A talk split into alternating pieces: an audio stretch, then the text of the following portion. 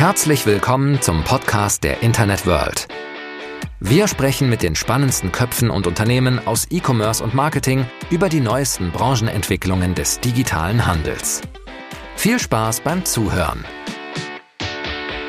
Die Direct-to-Consumer-Marke Naked ist auf Social-Media-Kanälen sehr erfolgreich. Die über drei Millionen Follower auf Instagram und über 700.000 Follower auf Facebook haben das Wachstum des Unternehmens beflügelt. Ich spreche mit Andrei Busk, Vice President Business Development bei Naked, darüber, wie es der Fashion-Marke gelingt, trotz des Wachstums eine gute Customer Experience im Blick zu behalten. Willkommen zum Internet World Podcast D2C Durchstarter New Brands on the Block. Mein Name ist Ingrid Schutzmann. Ich leite das Tools-Ressort bei Internet World. Und noch eine Vorwarnung. Dieser Podcast ist auf Englisch, sozusagen inklusive meines originaldeutschen Akzents. Und I now welcome Andre. Welcome to our Internet World podcast, New Brands on the Block. I was really looking forward to talking to you today and to learn more about Naked. Thank you. Super exciting to be to be part of this and discuss the topic with you and share uh, our journey so far. Mm-hmm. This is actually a first. We usually do this podcast about D2C brands in German, but today we switched to English. Andre, before we dive into our subject, which is simply put, how to succeed to make customers happy when a company grows very fast, I would like to introduce you to our audience. You are Vice President Business Development at Naked, and you have been with the company since 2018. You have earned a Master of Science degree in Industrial Engineering from KTH Royal Institute of Technology in Stockholm, Sweden. Afterwards, you have worked for several consulting companies like Booz or Accenture before you went on to work for Naked. I bet you not everybody is familiar with the fashion brand Naked. For all of those who don't know the brand well, could you please introduce it with a few sentences? Of course. So we are Naked and we it, the brand is actually NAKD, but the pronunciation is Naked. And we are a global uh, direct to consumer vertical. So we are selling uh, our clothes directly to the consumers with um, no middleman, uh, no distributors, or mostly no distributors. We are an online first uh, approach, going directly to our customers through our website man- mainly. We are very much data driven uh, company focusing on data driven merchandising, sales, and marketing, and so on. And we, of course, also focus on circularity as circularity and sustainability as a core of our, uh, our business model. Uh, we are a primarily female fashion company. We're also expanding to some new segments such as kids and potentially could even be males in the future. Um, but overall, we see ourselves as being one of the first digitally native contenders to uh, Zara and H&M, primarily in Europe. Now, I'm sure you hear this question all the time. You mentioned the name that you pronounce it naked. It's spelled N A K D. How come a fashion company is called Naked? Um, it's actually a very good question. I think it goes down to uh, our founder and CEO's vision of of the brand from the beginning, and I think the overall picture is being a minimalistic kind of approach and focusing on the naked truth, kind of being expressing yourself, and that everyone starts naked, but then you can express yourself with uh, the clothes you wear. And honestly, I think it's a good sounding name as well. So it's it's a fit in yeah. both worlds. Andre, can you tell us when the company was founded?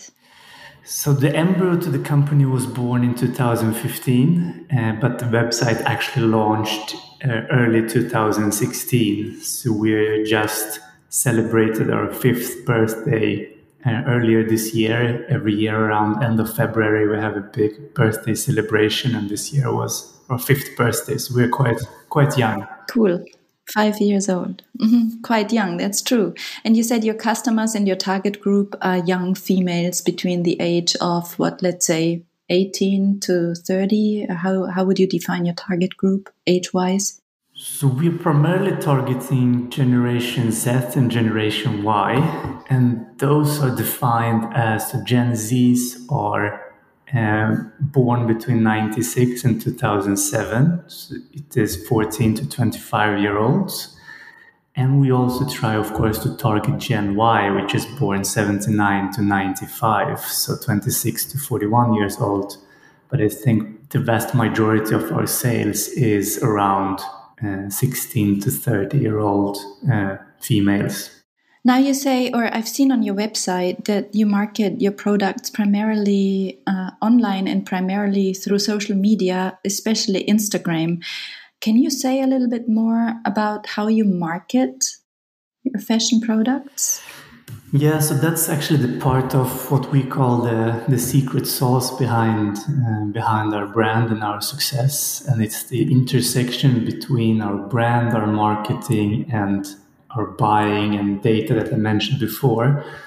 Um, but primarily, when it comes to marketing, we are so digitally native, digitally only. So we do 99.9% of our marketing in the various digital channels, and that's primarily social media. So it's all the channels you can think about when it comes to social media. It's Instagram, Facebook, Google, and so on and so forth. Um, but I think what we were really unique with in the industry and what we pioneered with was our uh, collaboration model that we do together with the influencers online.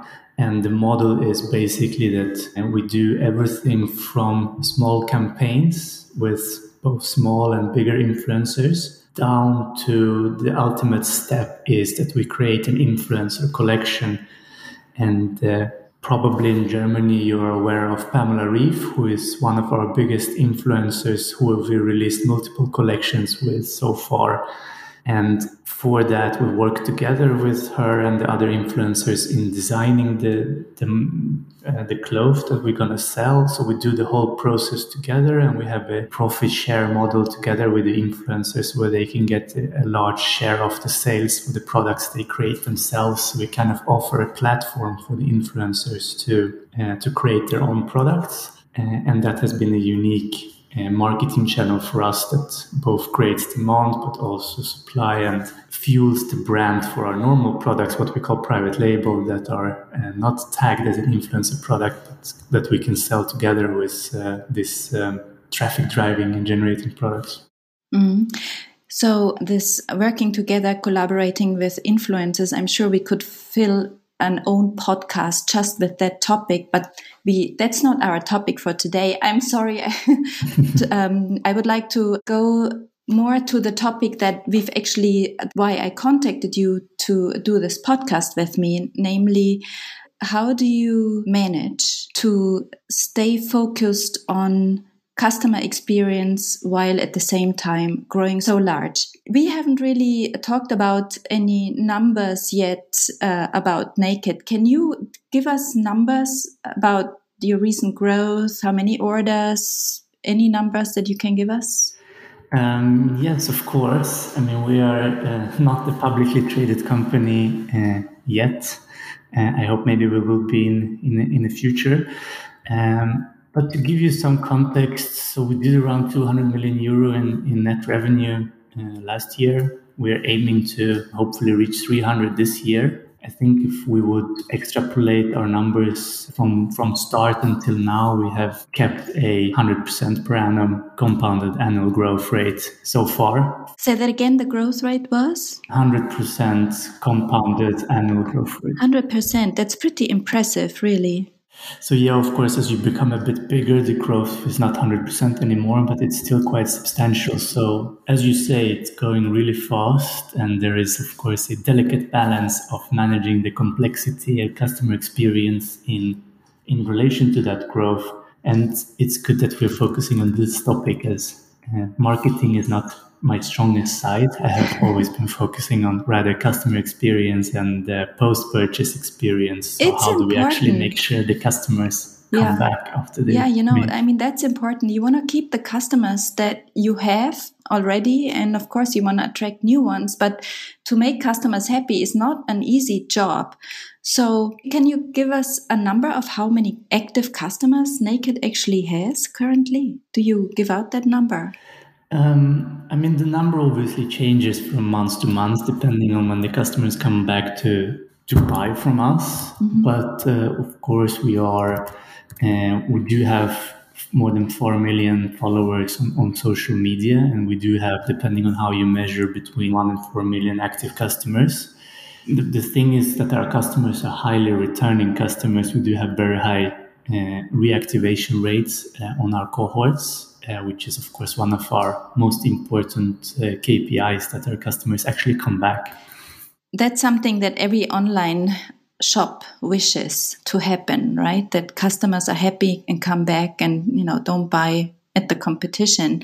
So let's come back to our original question. How can a company grow so fast and still make sure that customers have a good shopping experience, namely before, during, and after they have bought something from Naked?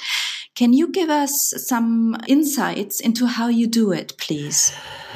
Um, I mean, I think the core behind this is to actually make sure you have focus on the customer experience from the top of your organization down into the different departments. So for us, it's always been about the customer journey and the full customer journey. So everything from when you enter the website until you actually receive your products and you potentially make a return as well, which is also part of the experience. So having dedicated focus from top management and down on these topics is, of course, crucial to uh, to drive success.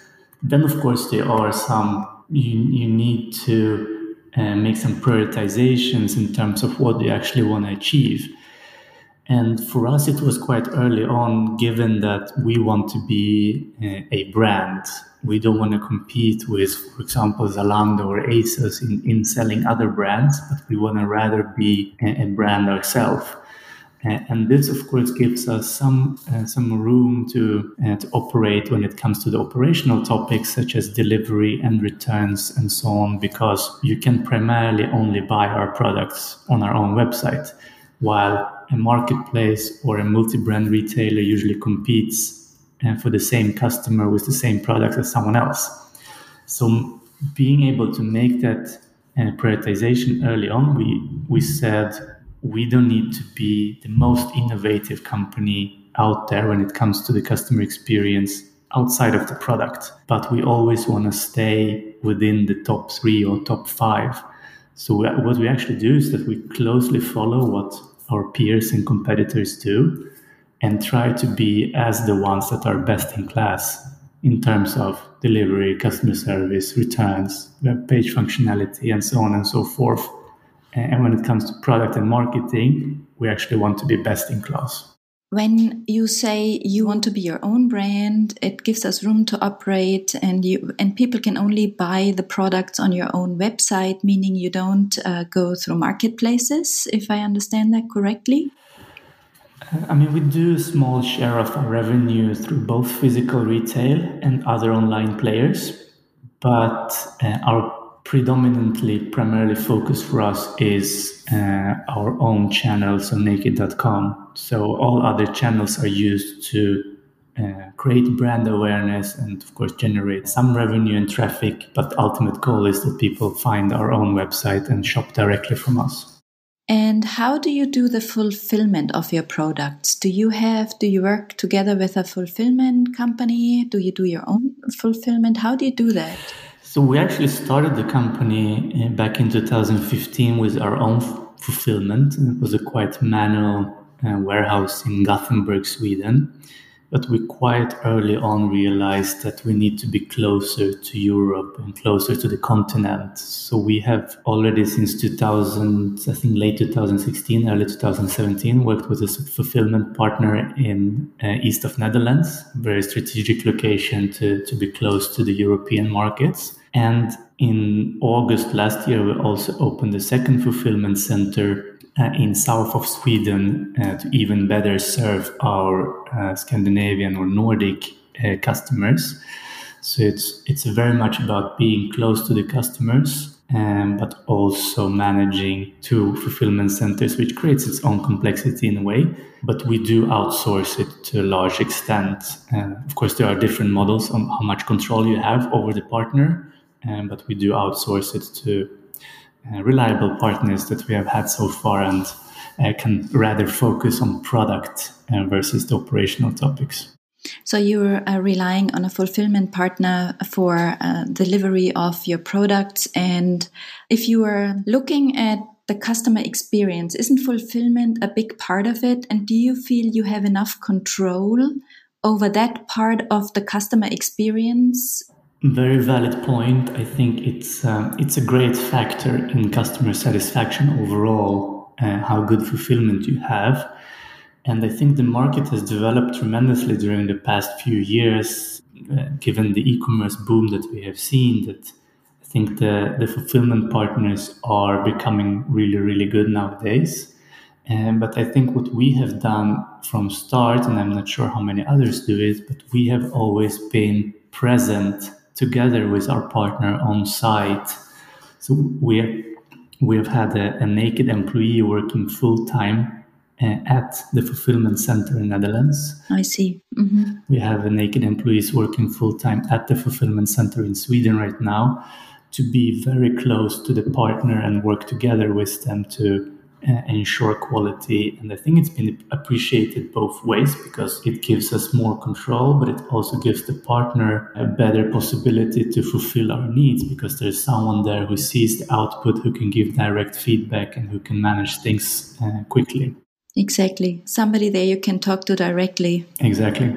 And uh, when we talk about delivery, usually, well, the, if people don't like their product or if the product doesn't fit, if it's too big, too small, the color is not right. Fashion companies always have to deal with returns and usually a lot of returns. Can you tell us about returns at Naked? Yeah, I mean, returns is, of course, the very uh, important part of the business. And uh, I usually hear about returns as something negative. Uh, because of the costs or the transportation or the handling and so on and so forth. But I'm, I'm a strong believer that uh, Naked would not be a success unless we would offer the possibility of free returns, the extended return uh, window, which we have up to 90 days, as well as fast processing time and so on and so forth. Because being a new kid on the block or a new brand, you want to put the customer first and actually give them flexibility to, to get to know your brand, to, to find sizes and so on that they like. And if you acknowledge the fact that returns are not going to disappear and that they're going to be part of your business model, and then you can actually build your business around the fact that returns exist. And when you actually deep dive into the numbers of returns, you realize that uh, given the efficiency of e commerce, especially in Europe, doing e commerce is much better than taking your car to, to a shopping center or driving to a shopping mall to buy stuff. And what we do is, of course, that we have try to make as efficient process as possible to put stock back up on site as soon as possible to make sure we can sell it again. And of course to reimburse the customer as soon as possible so they can buy uh, something that if the fit is better or what they like even more. So it's a very important process for us and uh, something that we have improved on a lot during the last few years now, the returns is basically at the end of the buying process, possibly at the end, not necessarily. When we look at the beginning of the buying process, looking at the product and then at the checkout, how would you say, how do you make sure your customers have a good experience with the product and with the checkout process? So, I mean, the customer journey actually starts when the customer enter the site, and there can be various ways how they uh, they click a link, or they find it themselves, or they type it themselves. So it starts actually from the landing page, uh, and then the journey goes through the product pages, the uh, eventually down to the checkout, and then to the delivery. And what we do is actually we closely monitor and manage all the different touch points where the customer interacts with our brand and our website. and we try every day incrementally improve every touch point by uh, looking at research, looking at what other people do, uh, just doing some stuff intuitively, but it's making the small tweaks. And we are releasing updates to the site uh, almost every week to, to make the improvements. So it can be everything from uh, better pictures, better size curve, showing the information up front about the delivery and returns. And particularly for the checkout, we are working also with another third party that provides a better delivery experience. So you can select your delivery based on, I mean, first of all, it saves your preferences. Secondly, you have a more interactive way of selecting whether you want a home delivery, a parcel locker, parcel shop, and so on and so forth. So it's a module that is built into our checkout. Uh, same thing with the payments. We want to offer the payments that the customers actually want. And I think everything comes down to uh, how local are you? So we being a global player still need to be local in all of our bigger markets because what customers prefer in Germany is completely different to what customers prefer in Sweden or other markets.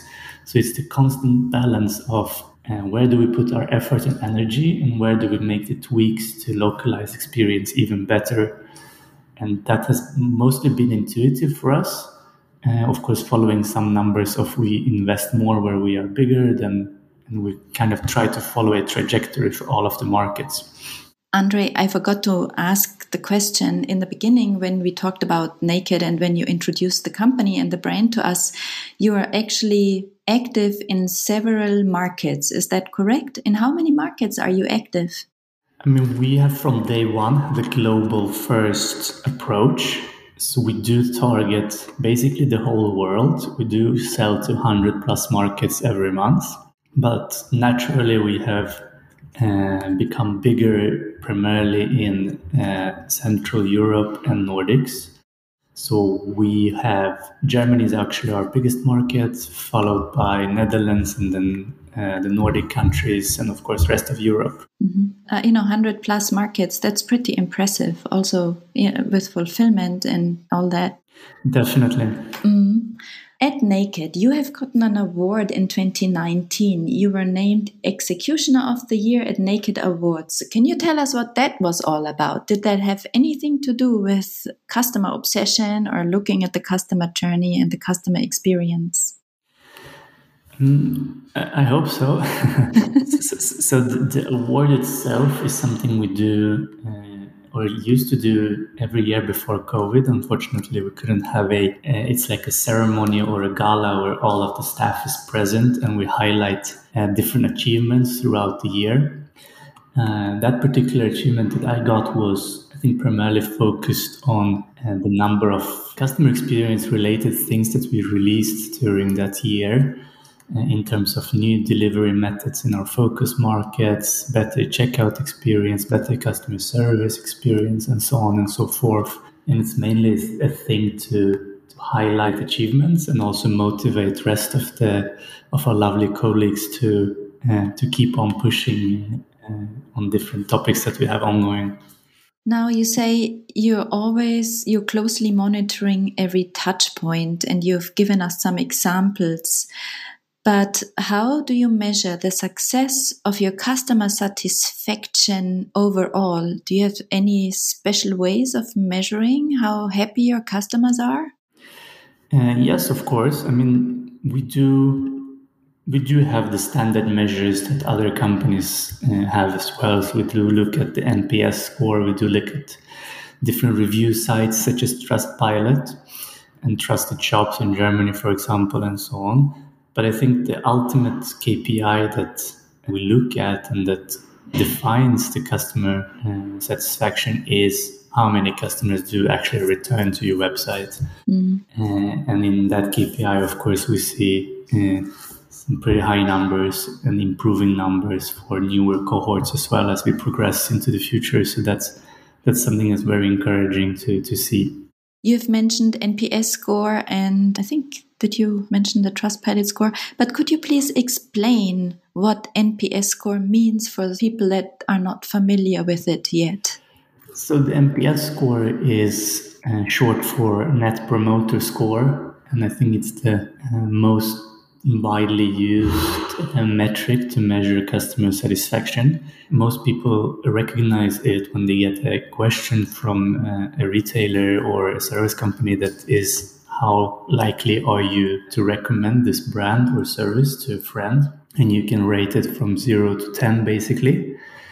And essentially that is what the nps is. The nps score can go from minus 100 to plus 100 and you usually say that people who rate you 9 or 10 they are promoters. So they are going to recommend your brand and spread the word while 1 to 6 are considered detractors that they are negative for your company and of course a score above 0 is positive. positive and how it's calculated people can probably uh, google since you need to to apply the, the numbers uh, to that but basically from minus 100 to 100 is the result and if you are above zero, it's positive, meaning that you, your customers actually like you. And below zero is negative. Uh, and of course, we have managed to always perform high on, on the NPS score, being around 50, uh, so plus 50, which is a, I would say, steady good result. And it's actually quite interesting that you can see the, the fluctuation in the score. For example, when you go into a heavy sale period in November or December, you can uh, you can see that the deli- delivery times increase and subsequently the NPS score is going to be decreased uh, for that period in the following months. Excuse me, say that again. That was an example. Well, th- first of all, thank you for sharing the number. And say that again with um, what decreased and what increased. I didn't understand.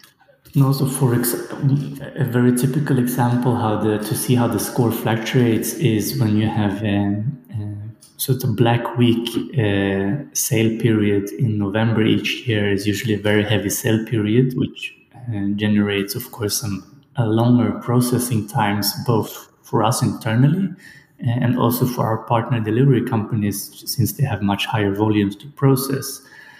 Um, but you can very clearly see that the customers are reacting negatively to the increased uh, delays in in deliveries. That the, NPS score will naturally drop a few points uh, for that period uh, every year. So, uh, because of that, it's quite interesting to see how small things can can affect the satisfaction. Yeah. That's true. Now, when you look back at all the steps that you have taken in the past to make sure customers have a great experience, which one, in your opinion, was the easiest to implement and which one was the hardest? I mean, I think it's a balance of. So, for us, actually, what has been the hardest part is to prioritize and be able to effectively pick and choose and implement things among everything that is available out there. I mean, basically, um, being a young company, we have uh, a lot of things we can do and a lot of things that we can improve. And the constant uh, challenge is to prioritize and see what should we do next, given that we have limited resources and limited time. So where should we invest our energy and resources to get the best output, uh, given what we put in? And that can of course be translated to customer satisfaction revenue etc etc so be able to prioritize among all the projects is definitely the toughest one and also not to get overwhelmed by the sheer uh, magnitude of things we can do. And being in a startup is always burning somewhere. So you need to combine putting out fires with developing for the future. Uh, back to the what was the easiest ones i think just doing some of the stuff that we have done adding a new transport company or just adding chat support uh, as customer service or implementing some of the smaller fixes uh, and solving bugs are the ones that are quite easy and you can see results right away and that's quite satisfactory when you work with this every day Thanks for sharing. And can you tell us what's on your plate for 2021 and maybe early 2022? So, we are actually, as always, we have a lot of uh, projects ongoing on our plate. So, it's everything from continuing developing our products and uh, improving our experience for the customers we have during the past few years increased our focus tremendously on, as I said in the beginning, sustainability and circularity. I think and that's for sure where the customer sentiment is going nowadays. And we want to be in the forefront of this development. We, of course, understand that being a fashion company is uh, not an ideal situation, but being best in class and driving everyone else to become better in the sustainability topics, I think is what's to differentiate uh, successful brands from less successful going forward. So, what we have done is actually and we have recently released circularity platform on our website, allowing customers to list their products for sale and buy used naked products directly through our uh, our platform. With just a click of a button, the customer can put up stuff for sale, and we will administrate everything. We are, of course, doubling down also on reducing our footprint overall, both in terms of pollution, but as well as sourcing sustainable materials and producing sustainable garments. For example, products that we do t- together with Pamela Reif, uh, or what we call NA-KD Reborn collection, made of recycled materials and so on and so forth. Uh, so that I would say is uh, one of the most important things that we're doing. Uh, besides that, we're of course also trying to uh, push and improve every single touch point. Again, uh, based on our customer journey. We just released our native NA-KD app for iOS devices. And we haven't really promoted it so much, but it's already taking in a substantial share of our revenue. So we're going to continue pushing that. We're going to continue improving customer experience when it comes to our biggest markets, but also expanding the, the localization into the long tail of our markets. I think that's the uh, important part. And lastly, but not least, I would say we're also uh, in the phase of growing up and going from baby company to a teenager company, which has, uh, of course, its own set of problems that we need to overcome in terms of how do we keep our our speed and our agility and not slow down although we become a bigger company i think that's crucial for uh, future success Sounds like work doesn't end, does it? no, it doesn't. And uh, uh, fortunately for me, I think that's the fun part that uh, you never know what the next day is going to look like. And there's so much to do that you can work with exciting stuff all the time. Mm. Andre, thank you so much for being my guest today on this podcast. I really enjoyed listening to you. I learned quite a bit. I hope our audience did too. Thank you for joining us with this podcast. Thank you for having me. It was a pleasure. Likewise. Und das war's für heute mit dem Podcast der Internet World. Wir sagen Danke fürs Zuhören, bleibt uns treu und bis bald zur nächsten Folge.